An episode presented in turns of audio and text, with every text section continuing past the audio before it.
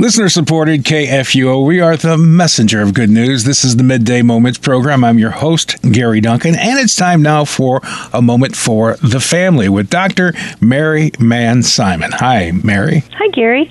You know, flexibility is one thing we learned during the pandemic.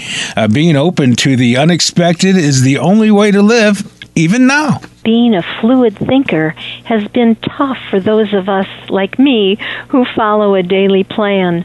We get a lot of security knowing what's going to happen when. I never anticipated that churches would be flexible enough to uh, kind of pivot during the pandemic and offer worship service on screens. I mean, you think of churches as being dug deep into traditions, but during the last couple of years, it was actually nice to see congregations step up and do the things differently and meet the needs of the time. Like most congregations, our church continues to offer services online right alongside in person worship. I think that once church leaders decided that going digital didn't mean you were losing the meaning of worship, they started to see online services as a way to become better at reaching out. When you adjust and adapt to change, you can actually accomplish more. Along with flexibility comes accepting the fact that there are some things you cannot change. Libraries were one of the best examples of flexibility during the pandemic. For years now, they've been moving toward becoming community resource hubs. Libraries have continued to grow and develop in that direction. Actually, Gary, one of the upcoming podcasts will focus on library services we can anticipate this summer. Well, I haven't thought of that. Have libraries become more flexible in your area? Oh, yes, Gary. Our library system offers so many popular programs, they reach capacity long before the actual event. They offer programming for all age groups, from toddler story time to button making for teens to antique appraisals for older adults. It all happens at our library.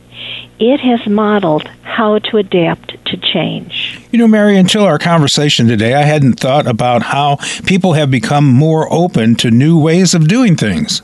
Flexible thinking is one of the executive functions that we all need. Schools have finally focused on some of these organizing, prioritizing, memorizing, self checking.